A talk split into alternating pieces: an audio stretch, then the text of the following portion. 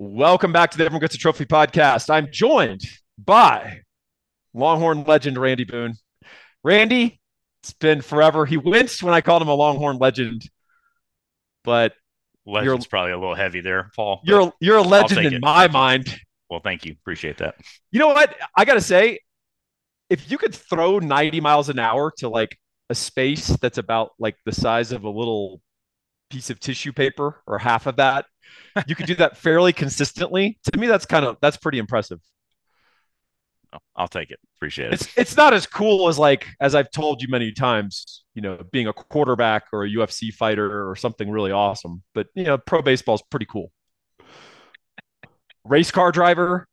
If you've been a, if you were a Formula One driver, well, you know how cool this podcast would be some of those videos, those guys, I don't even want to know like what their reaction time has to be.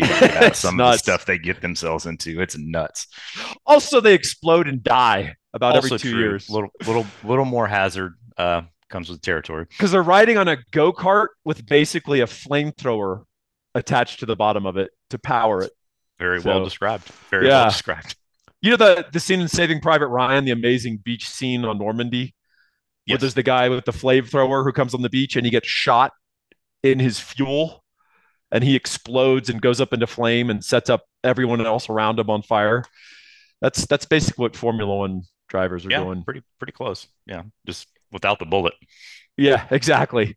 Hey, uh, number one with a bullet, and I want to make sure I talk about him before we get going because we got a lot to catch up on. We haven't talked in a while. I want to talk about Gabe Winslow, the best damn mortgage guy in the great state of Texas. You can reach him at 832 557 1095. I have extolled his virtues many times. Uh, he is a very experienced mortgage guy. He's been in this business for over 20 years. He's been on the title side, he's owned a title company. He's done sort of almost every part of this job. And so, what's kind of cool about Gabe is he can be your troubleshooter. If there is always some friction in the process. And even if you got 800 credit and W 2 and it's an easy mortgage to qualify, there's always something. And either if you got an order monkey, you'll know that very quickly when there's a small problem because they'll just shrug and say, hope they work it out. Or you got a guy like Gabe who's like, let me call the title people. I know what they need to do. This is stupid. Let me fix it. And then he goes and fix it. That's the kind of guy you want to do business with. Plus, he's a Longhorn. Plus, he's a good dude. Plus, he likes me and Randy. So that we like him. I like people that like me. Tolerates probably a better word. Tolerates but... is probably a better word. That's true. But you can reach him at 832-557-1095. He will take care of you. And uh, if your service is anything less than sterling, reach out to me and I will chide and upbraid Mr. Winslow. That's never happened. So good news for us. Hey, man, I have got to give you a quick thing before I forget about this. To illustration of how small this world is, dude, or maybe how big this podcast is. You uh you found that out last year when you talked the little noise about Bama. And yeah. people were yeah. people were cussing yeah. Randy Boone all over the guys, internet for about guys are trying uh, to get me fired. Yeah, trying to get you fired, call your boss. Uh it's good stuff. Uh but all right, listen to this. This is kind of crazy. Hey Paul. So I was remembering one of your episodes where you and Randy mentioned that he played ball in Venezuela, and I went and Googled him. Turns out Randy played for my hometown team, Aguilas del Zulia in oh, Maracaibo. Wow. Maracaibo guy. I thought that was pretty cool and interesting, and I didn't know how else to reach you, but I thought it'd be worth mentioning. Love the podcast and all the IT content. Thanks.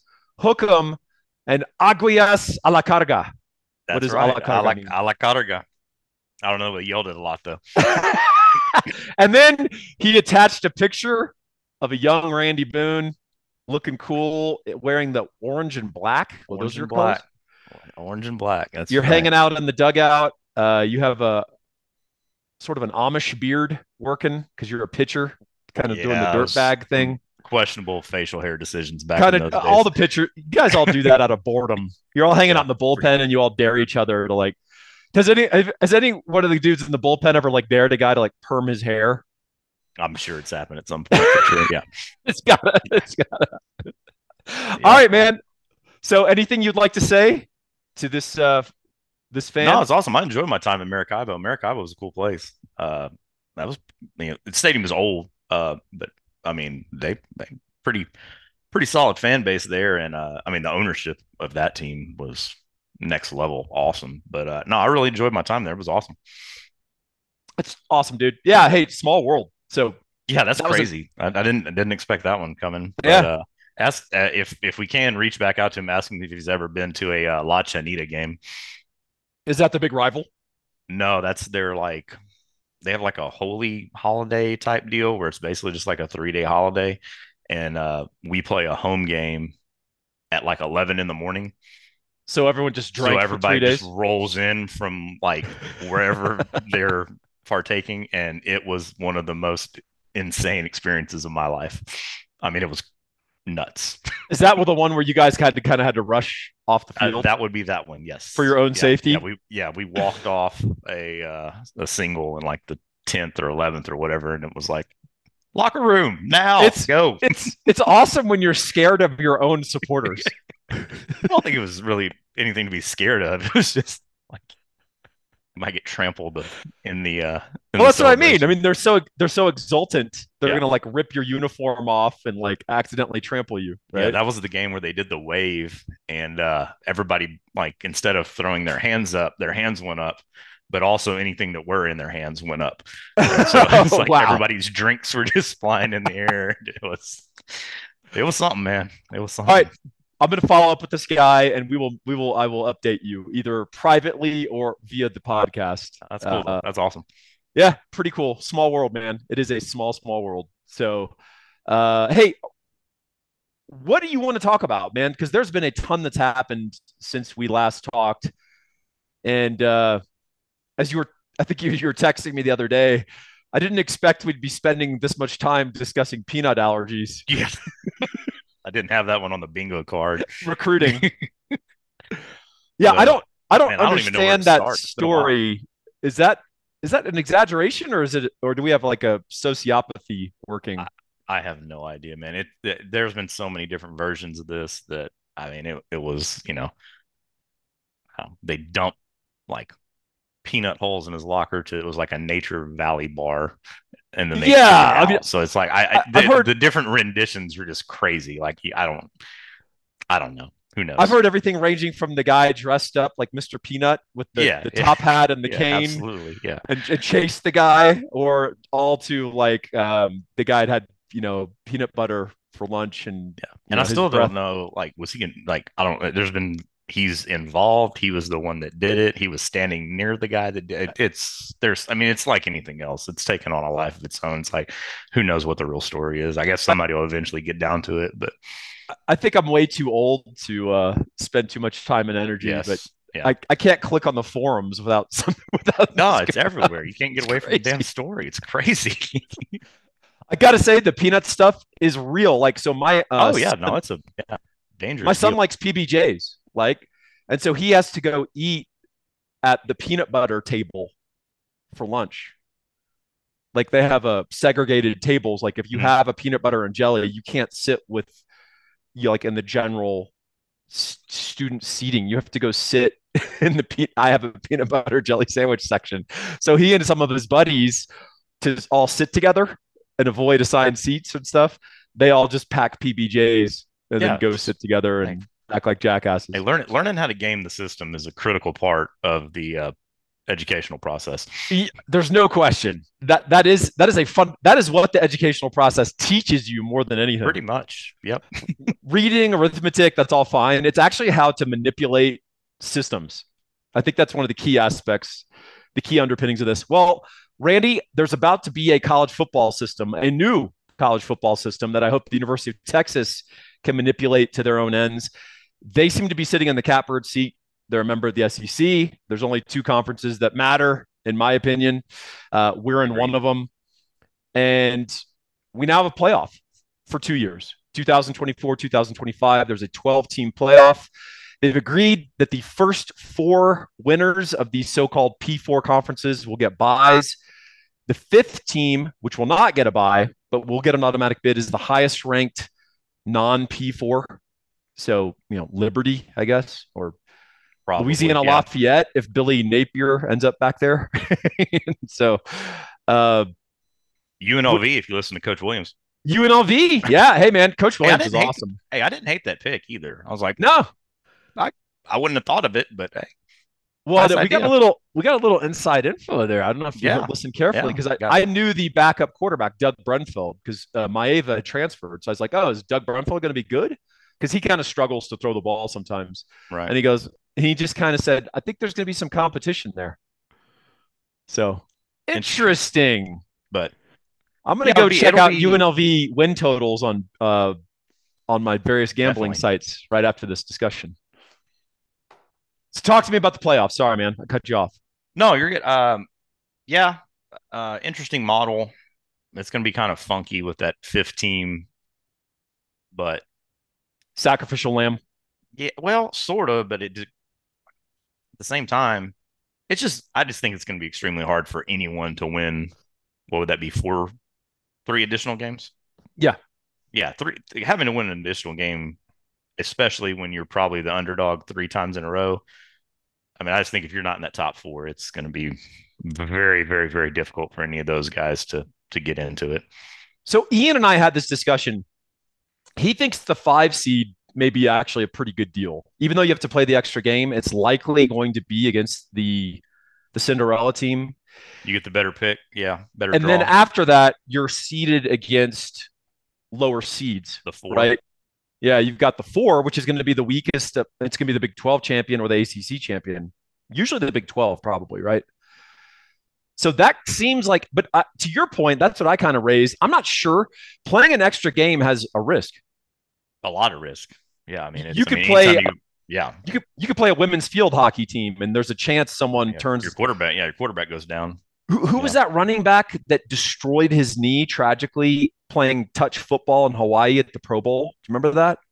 Uh, I can't think of his name, but yeah, you're right. I mean, he was an awesome player. I think he rushed for 1,500 yards. Yep. And he he wrecked his knee so badly they were talking about like amputation. Like I'd never heard anything like this in my life.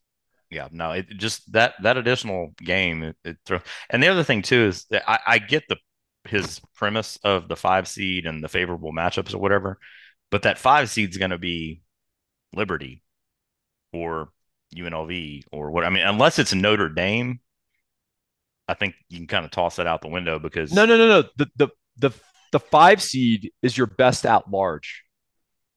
The five the the at the the, the Cinderella team doesn't get a bye. Oh well, no, no, no. That's what I'm saying. Oh, okay. But you're So saying how that is that well, you were saying it's advantageous to be the five because you're going to play the twelve. Liberty or UNLV? Yeah. But Eh, I mean, yeah, so that five has a chance to be that five has a chance to be Georgia. It could be Texas, right? Well, see, I thought the five was the best, the best of the non-group of five. So, Geor- if Georgia's in the number two SEC, they're eligible for the No, no, no. So Okay, sorry. so I misunderstood. I misunderstood the whole premise of no, the and this Then is yes, actually confusing. to- Then, then you're right. this is Five. confusing to everyone. Let me clarify it, because I was confused by it at first too. I thought at first that the Liberty got a buy, and I was going nuts about it. And someone was like, "No, no, no. I just not." thought that they were the five. No, they Not- not are guaranteed a place in the tournament, and that place is twelve. Gotcha. so, Yeah. so what will happen is five is your best at large, which is the loser of the SEC title SEC game, Title game. Yeah. or maybe the Big Ten title game. It could be Ohio State, right? If they get upset. If that's the case, yikes! If you're the Big 12 champion, you get your bye. That's cool, Arizona. But now you're going to go play Georgia. like, good luck, right? yeah, you're you're rooting for chaos in that game, and Yes. that that that that extra game does come with consequence. Well, here's the other thing. Um, I am amused at the administrators who are talking about player safety and why you want to get rid of conference championship games just 20 years Yeah. ago. Remember? Yeah. And go, oh, it's the extra game and all that stuff. And now uh, champion could play 17 games. Is that right? 16. Six, 16, yeah. No, 17. If No, they have a you're- no, conference yeah. title game. Yeah. Mhm. So a champion could play as many games as an NFL regular season. A bunch of 20 year old college guys. So you're really incentivized to be the three seed coming out of the SEC or the Big Ten. So I mean, you don't have crazy. you don't have to play the conference title game. You're probably playing a eh in your first round. Yeah. I don't know. It's weird. I mean, there's no there's no perfect system, but Are are you a big tent, small tent guy? Like, do you want a playoff of four or eight, or do you want twelve or sixteen? I, I'm more in the like six to eight range. I think. Me too. Baseball or NFL Hall of Fame, are you small hall or big hall? Small. Me too. I mean, it's it's a Hall of Fame. Yes. You know, I mean, not hall hey, pretty good. was hey, this guy was pretty good. You know, but yeah, I just think yeah, I think six six to eight is probably the correct number of teams that are actually viable national title contenders in a given year. Well, it's not going to go our way, Randy. Uh, I think you and I both like eight. It's going to go to 16, right? Yeah, we're gonna lose for sure. we're going to lose. It, it could go to 32. I mean, Also possible. I mean, that's not ludicrous. It is kind of silly to say that, but it's not completely beyond the pale. And What does uh, D two start at? I think they start at 32, maybe. That's what I was thinking. Yeah. You know what's interesting though is in a, in a way we're going to have to adopt a more D2 mentality because they're actually more sophisticated. You'll see a 10 and 2 team that's seated like number 2. And you'll see an undefeated team seated 5th. Yep. Cuz they played in, you know, craft conference. College football writers, analysts, fans, they have a lost column bias if you've lost one or two games, you must suck. And they don't want to hear about your strength of schedule or how you went on the road and played three top 10 teams, right? Or that your quarterback had a hammy in one of those games. They just say, and if you're undefeated, well, you're undefeated. You, I mean, it's like you could play the. I mean, they Liberty played the played schedule. Liberty played like the 137th ranked Yes. schedule, and you know more power to them. But I mean, there's a reason Oregon beat them 45 to six. Absolutely. So I, I do think that we have to get more sophisticated, and it's going to be that Division two or almost NFL mindset of in the NFL. If you're 13 and four, you're a pretty badass football team. Um, college, we need to we need to understand that a two loss college team is going to win the national title. That that will happen. Not next Oh, year, yeah, yeah. But Uh, Someday. sooner sooner rather than later. I agree. Absolutely. Any more embellishments or thoughts on the, the college football world? Not other than I hope the NCAA has no say in this. Uh, they, appear continue- to have no say in much of anything. as the they continue to just get slapped upside the head with everything they try to do. Yeah, well, they're about to While lose. I mean, th- that SEC Big Ten forming their little exploratory committee or whatever it was. oh yeah, saw yeah, that. that exploratory committee is about to become an organization. a juggernaut. Yeah, it's going to basically tell like, here's what we're doing. Um, Yeah. But I mean, the NCAA is at least focused on the right things right now. You know, they're trying to like limit how much money you can spend on decorating a hotel room. yes. And, you know, so they're they're definitely looking out for what's coming down the road with a completely futuristic vision of of the sport. Yeah, they they really saw this all coming down the pipeline and really did a good job. They're they're about a good thing the pack commissioners exist and and the board of directors and stuff because otherwise the NCAA would be getting even more flack as stupid Yes. and incapable of seeing past their nose, right? It's nuts. That that well they're about to lose a bunch of court cases too by the way. A whole bunch. Cuz you can't a former uh, pro baseball player just so you know I can't tell you you can't play for another team if you're not my employee. But if you're my employee and you sign a contract, well, Now I then I own you for three years or whatever, you know.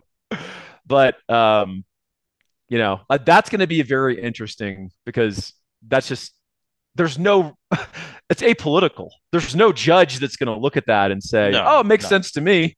yeah, no, it's yeah, it's about as black and white as it gets. It's just law. Like Yeah. it doesn't uh, you'd be doesn't better- make you'd- sense. You'd be better off right now with contracts. At least then you plan. Right now, it's a joke. You would. You're also saying that a dude as a dude who works and lives in the state of Texas, where you can fire one of your dipshit contractors because he pisses you off. Doing that in California and New York, Oh, true. Yeah, it- Illinois ain't so easy. it's impossible. So if you make the players employees, I'm just saying that opens up a, it's a whole other can of worms. Um, and in, in, the wash, maybe that is the best thing. But I'm just saying, anyone who thinks that that's the easy breezy solution, woo, you never tried to fire someone in the state of California. And Yeah, I'm no, talking about a dude who's like embezzling his expense report, not working, Uh, it's like a process. So, and you you still end up paying them a settlement, believe it or not. Believable. Yeah. So Texas, you could fire someone because you don't like how they their shirt they wear, right? Pretty much. So, yeah. Any Randy employees listening to this podcast, keep that in mind. Randy's like, I'm just happy when they show up to the job site, man. I'm not firing anybody. Any, yeah, that's right. Any progress is a good progress. that's right. We gotta we gotta tell your accountant story someday. Ooh, that's a good one. We probably can't do that right now, but one of my uh, we'll let the dust settle on that one. One of the founders of the company has a good line. It's uh, no one or uh, never be never get caught mistaking activity for progress. No doubt about that. I always thought that was a good one. Hey, the Texas baseball teams had some activity. I want. I'm curious uh, on your initial thoughts. Uh, are they showing some progress? Because this is a team that's kind of it's big. It's a big turnover. It's about as big a turnover as a baseball team as I remember in a while. So all I've seen, I saw a game and I saw a dude from the outfield throw out a runner at third with an amazing throw the other day. Yes, um, that was a good play. Something, you know, baseball people always like the home runs and shit, but seeing a guy who shouldn't be able to throw someone out, throw someone out is very satisfying. Outfield assists are always fun. I don't know why. It's just a, I guess probably because you don't see it too often. Yeah. Um, but but no, I mean, they, like I said, there's a lot of turnover, but then you kind of got your returning stalwarts there at the top of the order. Um, but Nollyville looked good. Um, opening weekend,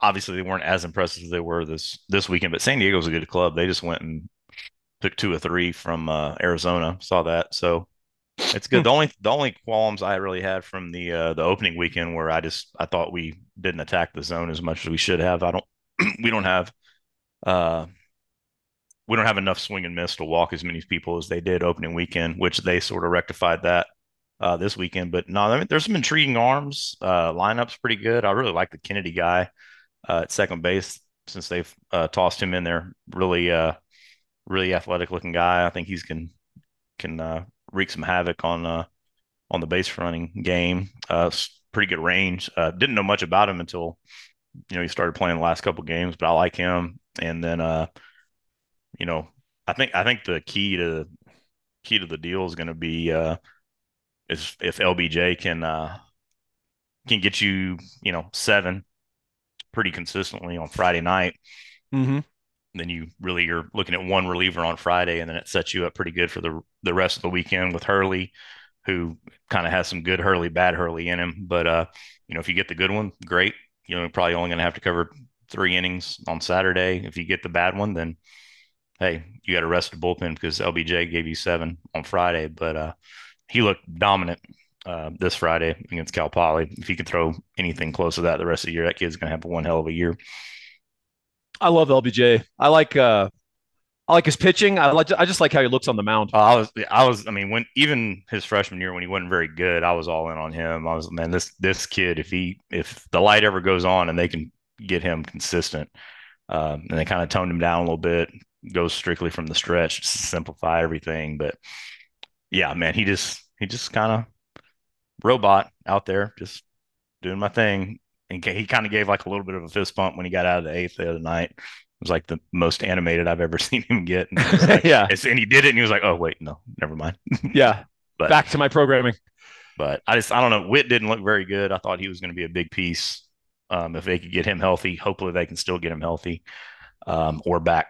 Maybe he is healthy and just not quite back. But uh, that would be a a big bonus. But uh, I think the uh, I think the lefties at the top of the order are going to be pretty pretty impressive. Uh, Thomas is having an unbelievable year so far. If he can keep half that going, he'll be great. So, no, I think it's going to be an intriguing team. I know Pierce is still kind of toying around with some combinations, but I think they'll be uh, they'll be in the the mix of you know hosting and potentially super regional hosting at the end. Do you uh are you a fan of the DH in the nine hole, Randy? Oh man, yeah. text you that there at night. I just and that's not a Texas baseball thing. That's a me thing in general. like just hit the pitcher. but nah, I mean he's a speed guy. I get it. It, it. The the problem I had with it was more. I, I think Duplantier and Kennedy are you know play the same position. They're both speed guys. Um, it's just you kind of if it is a tight game late, you've already burned burned the guy off the bench that you'd want to go off go to off the bench to run. But yeah, I've never been a never been a big fan of the DH in the nine hole. Kind of, I don't know. Just hit him eighth. Like it just make me just make me feel better. Just psychologically, don't, don't him, it makes just, you feel better. Yeah, just don't put him in the nine hole. that had we we had a manager in Double A one year that he, he did it. I bet he did it a third of the season, and it was just like, dude, quit. just stop.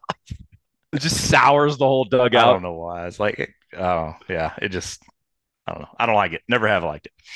Well, let me ask you, like pitcher's perspective, if you could uh, like roughly equalize attributes. Are you more worried about the speed guy getting on base and causing all sorts of terror and disrupting you? Or you're just more worried about a guy who can, yeah, he might not be a huge average hitter, but he can jack it over the wall and score three runs? From from my standpoint, I I I tried to keep as much traffic off the bases as possible. You know, okay. I I felt like if I was executing pitches, then I could somewhat minimize the the power guy with sinkers and keep the ball on the ground. But if speed guy gets on and he somehow steals, and that kind of neutralizes my advantage of the double play and all that stuff. So I never, I never, and I and I wasn't great at holding runners. Um, I wouldn't say I was terrible at it, but it wasn't just I wasn't I wasn't great at it. So it was always there that if I didn't have a real good catcher at you know controlling the running game uh, with his arm and me do my part at least a little bit, um, we were probably in trouble because I wasn't the quickest to the plate. So I, I didn't really like the speed guys being on. So I understand putting the speed guy in the nine hole. I mean, zero problems with that. It's just it's just weird to look at a lineup DH. DH yes. there. If you'd have been playing second, no problem. Uh, it's the same thing. I'll look at baseball and I'll see a lineup or you know the card and it's DH and the guy's like five nine one sixty and I'm like no. I want to see six three two thirty. Yeah, yeah. No, but a, and there's some there's some lineups where that guy's going to be your DH. I mean, he you know he just you know maybe he's maybe he's your best contact guy and he's blocked by a guy at a position, but uh yeah, no, it was just funny. Um, it popped up and I was like, oh no, not that. Who are the best pickoff moves in all baseball? Most of the time it's lefties. I'm trying to think who was really good that I remember. I couldn't tell you now anybody, to be honest with you.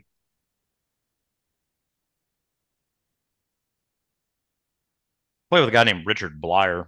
Uh, I think he may still be kicking around the big leagues. He had a pretty good one. But lefties, like I said, if if a good I was if you're left-handed and you don't just spend hours upon hours in front of a mirror just perfecting that i mean you just had like you're so far ahead of the game but the the best right-handed moves were the guys that could lift that front heel almost simultaneously with the spin to where the you know the good base runner would see that heel lift and they flinch a little bit and you know it's technically a balk but umpires aren't very good so they don't see yep. that great it also helps if Jeff Ontiveros is on first base to like just spike well, the guy in the ankle if he's trying to well, come back. If he does that, or he just you know tags him so hard he knocks him out and his hands fall off the base. I used to love that. That always made me laugh. Oh man. Hey, Super Bowl. Uh, turns out Pat Mahomes is a pretty good quarterback. I'm not sure if you are aware of that. Pretty solid. Pretty solid. So, how old is he? 27? 26? 26 or 28, somewhere in there. he's got three Super Bowls, man. And he's done it with talent at wide receiver. He just won a Super Bowl with, I got to say, like what, bottom 10 NFL receiver talent, other than Kelce, obviously. I'm talking about just the wide receivers. Uh, yeah.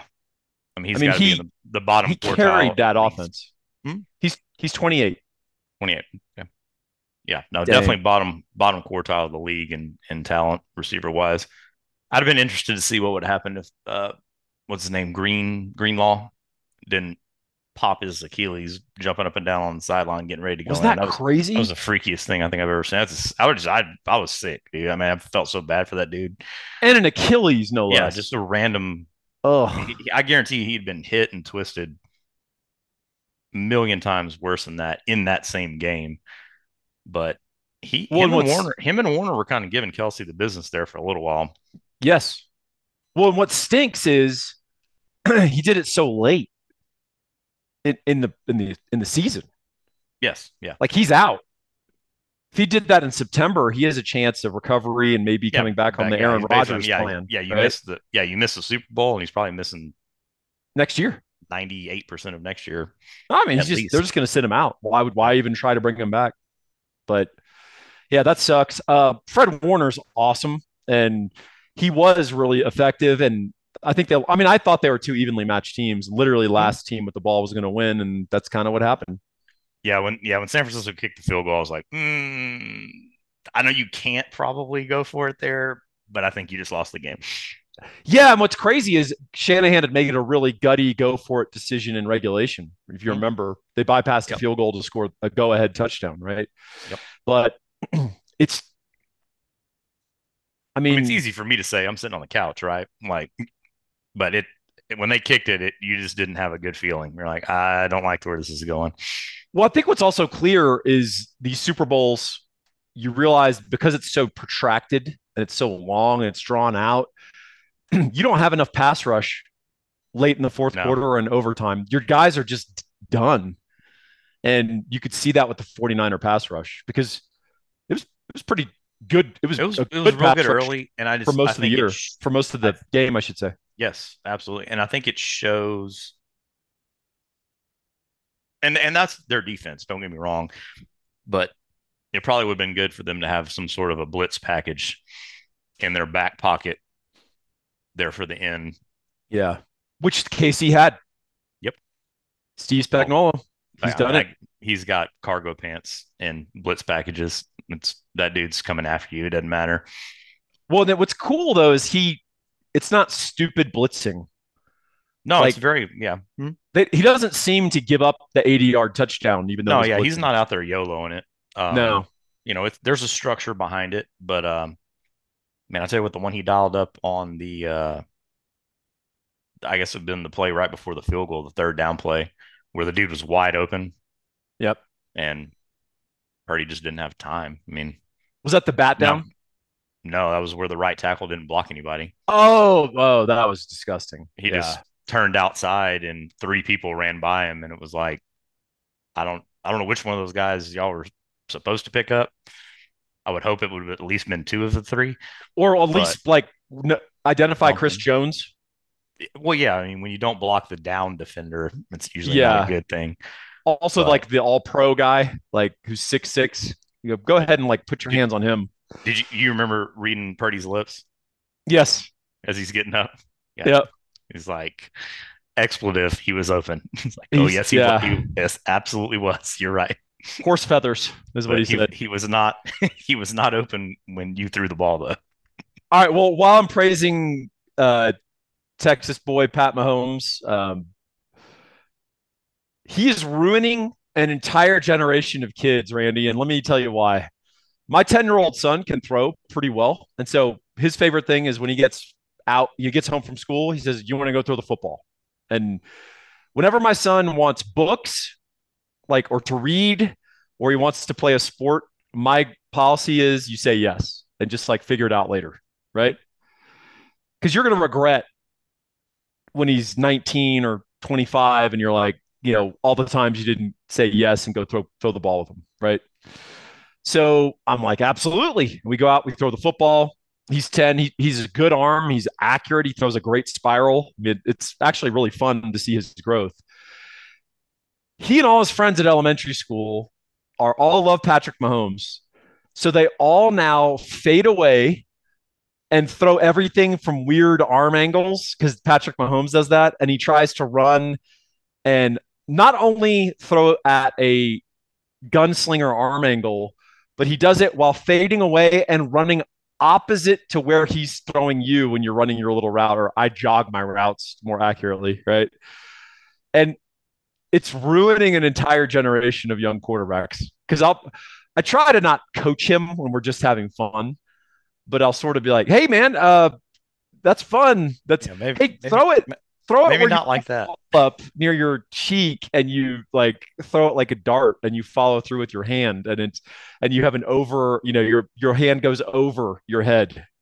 Yeah. And he'll do it and throw a perfect spiral, and he's like boring, and then he goes YOLO, and then he does this Patrick Mahomes stuff, and he said that's all he and his buddies do at recess. What are we gonna do? We're, he's ruining an entire generation of quarterbacks. Yeah. We're not gonna have quarterbacks in about eight years, Randy. Well, if you if you have the ability to do it normal, maybe mix it in a little bit more than he has, but it's good to have the ability to be able to do it from multiple arm angles. Yeah, that's what makes him Patrick but, uh, Mahomes. But yeah, uh, but other people just, can't do just it. Running man. around, just running around crazy as your uh, no, normal athlete quarterback, probably, probably not a good spot to start. Well, I also think people are mistaking. Don't start Patrick- working on double plays. That, yes. that's where he, that's where he can uh, he can work on the arm angles. Well, and and the cool, I mean, the cool thing about Mahomes is he's like this risk averse veteran quarterback. And so all of his movement in the pocket and all that buying, it's just buying time. And he knows exactly where his outs are, you know? What was the stat? Like the the interception he threw was like the first interception in I can't even remember what it was in playoff games. It was yeah. it was insane, whatever it yeah. was. For as many times as he's thrown the ball in playoff games, like it was against nuts. good teams. Yeah. Yeah, it's it's nuts to be.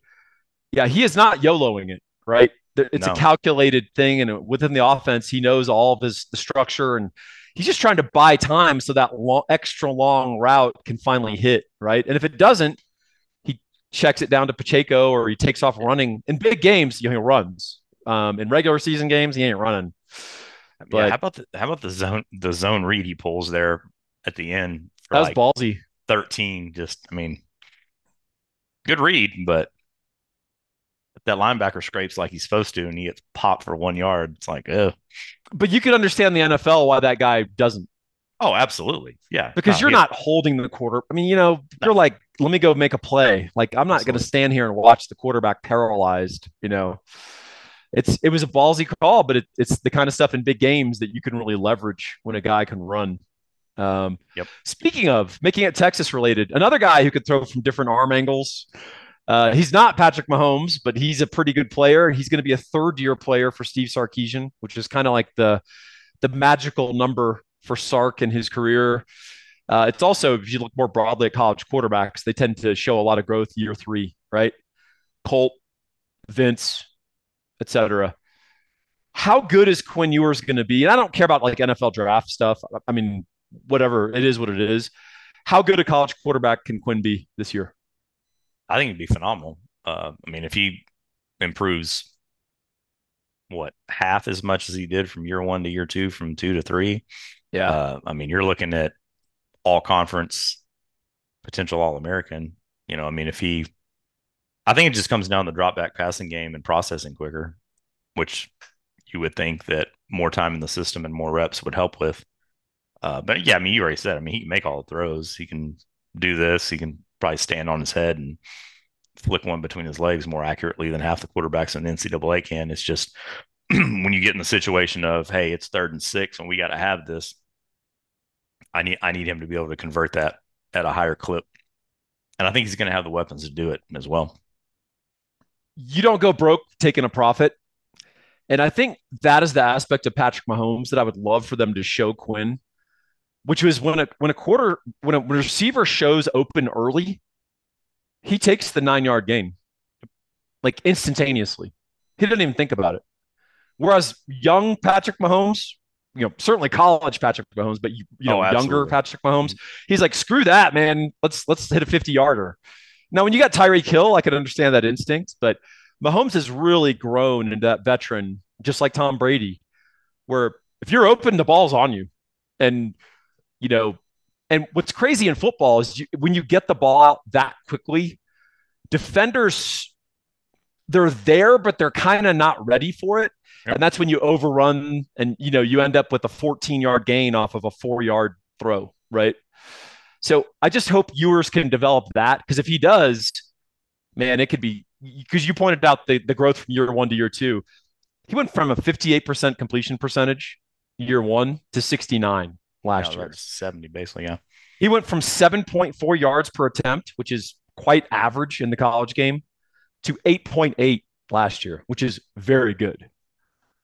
I mean, so if he's in the nines yards per attempt, if he's completing 70% of his balls, that's a, that's a hard offense to get off the field because I think we're going to be able to run the ball as well. Agreed. Do you like Jaydon Blue as maybe the guy who kind of breaks out? Uh, I like Jaydon Blue very much. Uh, just in general. in general, yeah. Um, I, I still think it'll kind of be a two headed monster. So I think Baxter will get better, a little stronger, um, kind of run with a little bit better pad level and and stay healthier, not get as nicked up. Um, but I mean, I yeah, I I like Blue about as much as anybody on the team, to be honest with you, because I mean, I think you can slide him out into the slot at a motion and really wreak havoc on some uh, some matchups that you can take advantage of there. I mean, Baxter too, and then I mean, you got I mean, Wisner played receiver in high school as well as running back, so and there's some dudes in that room that could severely, severely hamper some defensive coordinator sleep patterns. Yeah, and I think Isaiah Bond is going to break out and be that dude. Um, what's interesting to me is as much as I liked our screen game and how often we threw to the running backs, I just thought it was there even more than we did it. It was just an easy 10 yards. I, I think time it's a very, and time again. Yeah, I think it's a very underutilized aspect of a uh, college offense. Marshall Faulk agrees. Yeah, I mean, yeah, if, if you if you're starting to spring blue in those, I mean, you're talking about instead of a 20 yard gain, you're talking about taking those to the house. Yeah, that is one thing. Um, I have to say, I was I Oregon's offense was like the most risk averse college offense I saw all year, and like no no a dot. They were not trying to progress the ball down the field, but they did have a lot of really quick guys who were sure handed, and they just ran them all around. And the running backs are running Texas routes, then the receivers are running little, you know, fake screens, and then they run a slant and Bo Nix, you know, to his credit, was was accurate on all that stuff. But Oregon against any above average to poor defense just moved up and down the field, like like without even any risk involved. And now, when you meet, meet a higher order defense, a lot of that's going to get shut down just by tackling. And you know, like Michigan would have torn them up just based on tackling, right? Right. But I would like to see Texas do more of that cheap offense. And and we do some of it. I'm not criticizing Sark. I'm just saying I think there's more meat on the bone and it's easy. Talk about setting up your quarterback with confidence early too. When you're you know, you start the game, you're 8 of 8 for 100 yards and you haven't thrown the ball more than 9 yards down the field.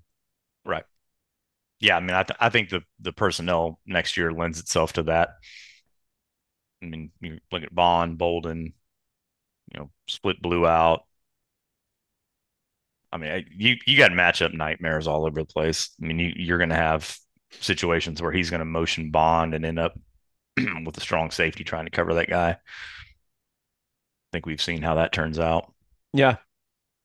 Yeah, I mean the the best hope for a team is getting those receivers covered, especially Bond and Bolden, who can really hurt you deep. But just underneath, you're going to get picked apart because there's a, there's a cost for that, and I'd hope yeah. Quinn can make them pay, right? Right. Mm-hmm. Um, and be, I think that's going to happen. I think that and he's he's following the very like a, almost a stereotypical progression of a young quarterback. Oh, absolutely. No, I, I agree. Like I said, I, I fully expect there to be another large leap um, this year. I, I, don't think what you saw next year is anywhere close to what his finished product will be. And he probably, I mean, I, I think he'll probably even progress light years once he moves on. That all said, you agree Arch Manning should be the starter, right? yes, next year. this year, Randy. If We're trying to have up, a controversy. Yeah, if he ends up a starter this year, something went wrong. Or something went so right. Or I was about to say, or it went so right. Sorry about it. he shows up to spring practice. He's like 235 and Yeah. jacked and just throwing lasers everywhere and like audibling and waving off Sark from the sideline. Like, no, I'm just gonna run this myself out here. yeah. He, ta- he takes the first zone read 80 to the house and hits 25 miles an hour. Like he's faster than Usain Bolt. Uh, have you have you ever seen any of the um, older footage of Sark when he was mic'd up at an open USC practice when he was the offensive coordinator? Uh-uh, I don't think so. No. It's when it's when um, Sanchez was there. Oh, I have seen this. Yes. It's hilarious. Yes. No, it's great. Yeah. because people think Sark is this laid back California dude, and in some respects he is. Yes. Yeah. But he's also very competitive, and he's let's just say uh, he's not very. Uh, he doesn't have a lot of pity Yeah. No. for his players if they make a mistake or because there's a part of it that I'm thinking of that made me laugh where I think Cushing, Brian Cushing, or maybe a USC linebacker lights up Sanchez. He was wearing the do not hit jersey, but Sanchez had, had rolled the wrong way or like waited too long on a, on a waggle on a play action. And so someone started yelling at the linebacker, and I think it was Cushing. I, I can't remember. And uh, Sark was like, no, no, no, it's okay. It's okay. That's how he learns. That's how he learns. Do that every time he makes that mistake. Oh, now he's oh, now he's slow getting up. Oh, he's not hurt. His pride's hurt because he didn't understand what to do on the play. He's just like had this running commentary that was absolutely hilarious. That's great. Yeah. It wouldn't it wouldn't have been Cushing. Cushing would have been in the weight room working out. Yeah. Or doing something. Air working quotes. out quotes big quotes around that um, yeah if any of y'all want google some brian cushing high school photos and then uh, cushing at usc after his sophomore year but good stuff didn't he didn't he get busted in the nfl like, Like three twice. different times Yeah. the funny relief. thing is you won't get busted if you do it correctly Yeah, it's like, dude. but he's so better- hire a dedicated to his guy. steroids he's just so his steroids that he doesn't like how he feels without them Yeah. No, I don't know. That was weird. Yeah, but yeah, no, at least twice that I can think of. It's good stuff, man. That's dedication to the game, man. Hey, there's a dedication to the money game, the financial game, and that's what it is. And you need to be playing with the best players and the best advisors.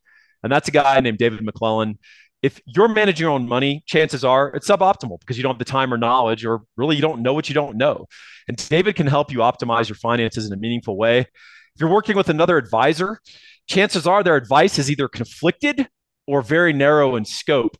Uh, David works very broadly and deeply with you, providing fiduciary advice wherever money touches your life. David has written multiple white papers in the industry that are cited and used by other financial advisors. I don't know about you, but I like to go with the guy that other people are citing, not the people that are citing the other guy. I want to go find the originator. And David is an originator. If you haven't read his retirement tax bomb series, it's a nine part series on Kiplinger magazine, financial magazine. It is absolutely amazing. Uh, it lays out everything about how your 401ks or tax deferred accounts may be a ticking time bomb because taxes ain't going to be going down in the next 20 to 30 years, Randy. Uh, I think they're going up. So talk to David, reach out to him. He's a really good guy.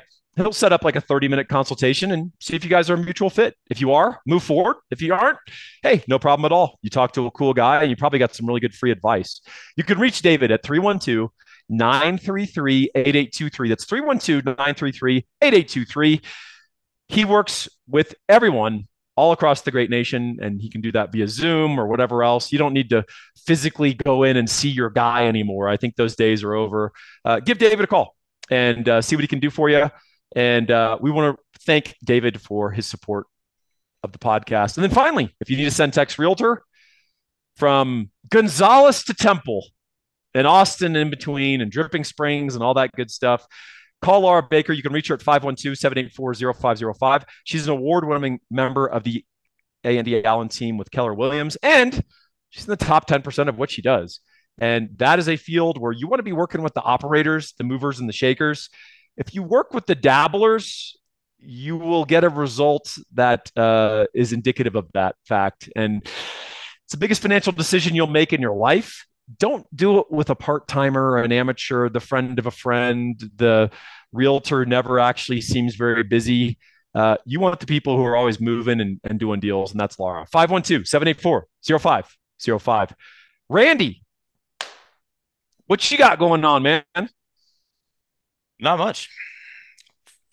Trying to catch up from uh, a little Colorado vacation ski trip. Came back without any broken bones, so that's success, a win on skiing. Success there for any Texan. What uh, what did you think of my great state of Colorado, my adopted state? I enjoyed it. I love it. It's beautiful.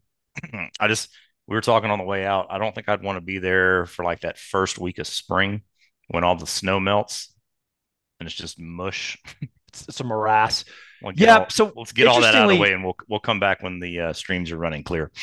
So the good news is because Colorado is naturally pretty dry and sunny, even when it's snow, that stuff gets addressed pretty quickly. You don't get the upper Midwest like freezing rain on top of the melting snow, and then it's just like there's no sun out, so it's not melting. It's crazy. So I'll walk around my neighborhood. You know, it's it's been a blazing 58 degrees here uh, the last couple of days, and I'll walk around my neighborhood. And if your house is in the sun, you're you've got a clean house. There's nothing going on. If you're in the shade, there's two and a half inches of snow still sitting on your front lawn. So it's uh it's pretty crazy. I mean, just sim- it's amazing what the sun can do at altitude because it burns that stuff off pretty fast. Yeah, no, it's it's like it's it's almost like an entirely different world up there. Because I mean, you know, you read the weather report and it's you know 16. You're like, ooh, man, I don't know. This is brutal. I, do I need two shirts? I yeah. I need two shirts. And here, if it's 16, it's like I need everything that I own. yes. And I'm stuffing hand warmers in every potential spot that I can. So yeah, I I no, learned living. I, I've I've lived in Texas, San Francisco, and California, and then of course Colorado. And you could not have a more different 50 degrees between those three places that you've ever felt. Uh, it's just crazy. Um, but yeah, did, did, does altitude mess with you at all, or you just you're on skis cruising along? A little bit. Uh, usually the first day, I got it pretty bad the last time we were up there, but the, this time just just the first day, got a little little headache or whatever. But uh, our uh, or my ski instructor introduced me to the boost oxygen shot things. Man, those things are money. Oh, the little canisters. Yeah, little canister. You just real pack. Did a you know did a couple in the morning, did a couple in the afternoon, and I didn't have any issues. So that's actually those, dental that gas new, that you get uh, in, the, in the dental office. What's that? It's actually the gas that you get in the dental office. Um, yeah, probably just makes you happy. I just think gas. I think it's hilarious that they have that our society's gotten to the point to where they have to clarify on the side of the can that yes, this can is light. Oxygen doesn't weigh very much. it doesn't really is what it says on the side. I mean, it's not exactly what it's. It's like oxygen has little to no weight. Yes, this can is full. Is basically what what it says on the side. I'm like the fact well, that that disclaimer is necessary is pretty sad. At least it didn't say no gluten. Also true. Yeah, yeah, gluten free. You're good. Yeah, but but no, it, it, it doesn't typically mess with me. I also fell a lot less this time, so that's helpful. I wasn't quite as tired. So maybe that was helpful as well. Are you a skier or a snowboarder? I'm a skier. Well, well okay. I am. Well, I, know, I towards the end of the last day, I think I could qualify myself as a skier. All right. What's the my daughter so much? My daughter just jumps on him and she's like, "Oh yeah, I'm better than you at this already." Yeah, yeah. I mean, little kids they take to skiing like duck to water. And you, you start them early, they'll they'll develop oh, yeah. crazy skills. Yeah, she's killing it. Middle son's killing it. My wife also when they fall, it's it doesn't hurt. Oh, it's easy. Yeah, they can just pop up, no big deal. They fall about 19 inches. Yep. And there's no uh, like gravity bearing down with their body weight. Their little 60, 70, 70 80 pound bodies. Yeah, they don't they don't they don't have quite as much to peel up off the ground as this old guy does. Es verdad. All right, Randy, you have any parting shots, man? This went by fast. Uh, yeah, Minute Maid Classic this weekend. LSU Friday night. Well, I'm, we got St. John's on Tuesday, but I'm I'm already excited about the Minute Maid deal. and try to get up there for that Friday night game, and uh, I think the family is going to go to the Sunday game against Vanderbilt. So it'll be a fun weekend. But uh, I'm excited about this team. I think they got some uh, got a long way to go and uh, some some pieces that'll be interesting to see how it all shakes out. But uh, I think they'll be pr- pretty solid. Yeah, we're gonna get a little SEC preview. Yep. SEC baseball is gonna be wild, isn't it? That's that I think is the sport that's got the biggest jump. Um, it's gonna out it's every all, I mean, it is every weekend. I mean, it, you talk about every weekend, it is every weekend. I mean, so what is the conference champion going to win 60% of the games? Like I would have to look and see what the you know what the last few years. There's usually a team that's pretty dominant, but uh, the I mean, it's not like it's top heavy like football or anything like that. I mean, it is. Well, I remember when y'all would win the Big 12, you would go like, you know, 22 and five or something. You know what I mean? Uh, or yeah, I don't, I don't see that happening over there. I don't think that's happening in the SEC. I think, I think the winner is going to be like, you know, winning 62% of their games and happy to do it. So cool, man. Well, hey, on that note, it was too long to catch up. We got to do this again. Sounds good, man. All right, buddy. Hey, for Randy Boone, I am Paul Wadlington saying, and what is that? What is it they say in Venezuela? A la carga. A la carga. And hook them. Hook them.